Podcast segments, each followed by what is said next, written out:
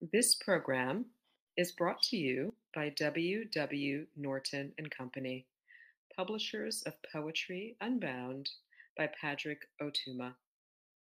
Now in paperback and featuring immersive reflections on 50 powerful poems.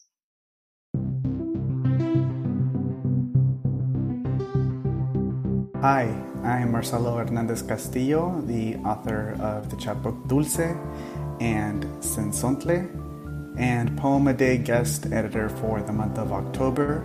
I hope that you enjoyed today's offering brought to you by the Academy of American Poets.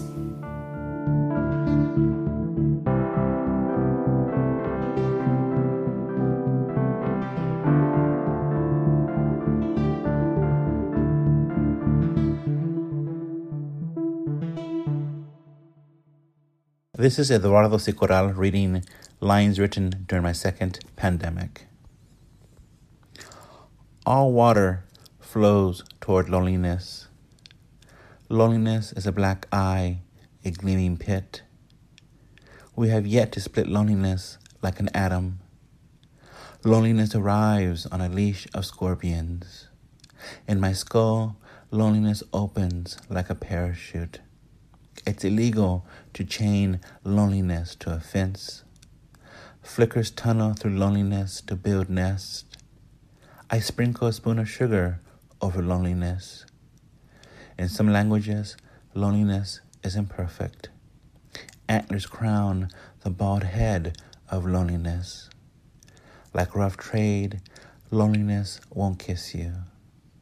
Loneliness is crouched in a tree, afraid of dirt.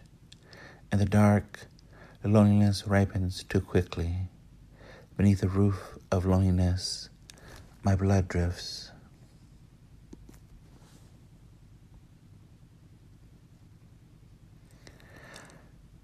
About this poem. The first line of this poem arrived during the first few months of the COVID pandemic.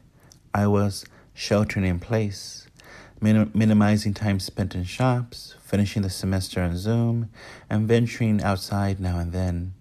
I was basically marooned on my couch.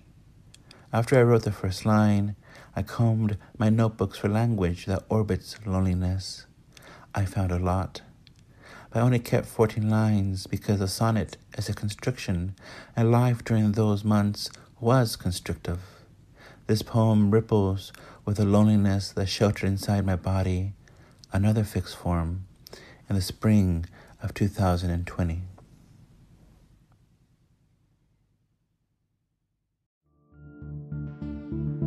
Poem a Day is the original daily poetry series featuring new poems by today's poets.